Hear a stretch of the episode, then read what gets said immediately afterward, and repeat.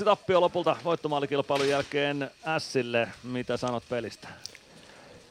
No tiukkaa vääntö, niin kuin aina täällä Porissa, ja varsinkin perjantai tai lauantai, niin täällä on kyllä hyvä mekkala ja kaveri tulee kovaa, että pitää olla kova taistelu tänne. Niin ottelun alku Ässät tuli taas kovaa päälle. Miten sanoit, miten onnistuitte siinä ottelun alussa ottamaan sen vastaan sen Ässien kaverin näköön?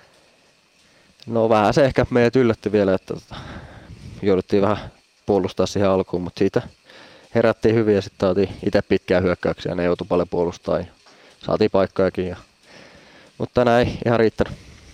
Niin, tuossa kuvailinkin peliä niin, että molemmilla oli hyvät hetkensä ja molemmilla oli huonot hetkensä. Miten Ilves olisi saanut enemmän vielä niitä pitkiä hyökkäyksiä ja enemmän sitä hyökkäyspeliä, jolla olisi sitten peli kääntynyt tamperelaisen suuntaan? No varmaan totta.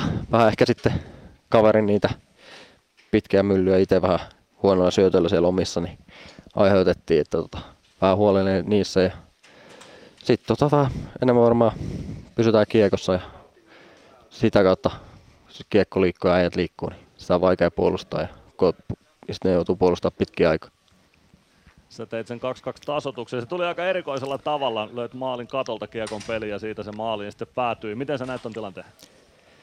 No joo, Jake pääsi ampua siitä katoa ja pääsi siihen maaliin eteen. Sitten pomppasi siihen katolle. Sitten ajattelin, että kokeilen lyödä sen siitä pois nopeasti peliin takaisin. Sitten onnistui ja meni veskaripatikot sisään. Sitä videolta vielä katsottiin. Uskoitko, kun penkillä sitä videotarkistusta katselit, että maali hyväksytään?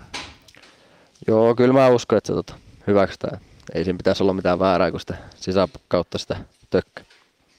No, huomenna kotikonnuilla Lappeenrantaan voittoa hakemaan taas. Millä mielin Saipan kimppuun? No, iloisilla aina. Kisapuisto on hieno mennä. Varmasti tulee sielläkin kovaa peliä, nyt on hyvä.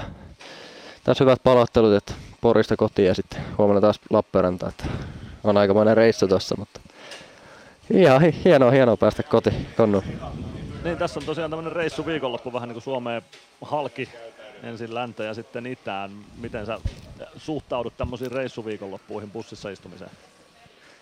No ihan hyvin, että kunhan Virtanen ei ole lähellä, niin saa vähän omaa rauhaa, niin se kyllä sit pärjää. No niin, loistavaa. Toivotaan, että Savi pysyy kaukana sitten huomenna bussissa. Kiitoksia Matias Mäntykivi ja tsemppiä huomiseen Lappeenrannan reissuun. Kiitos.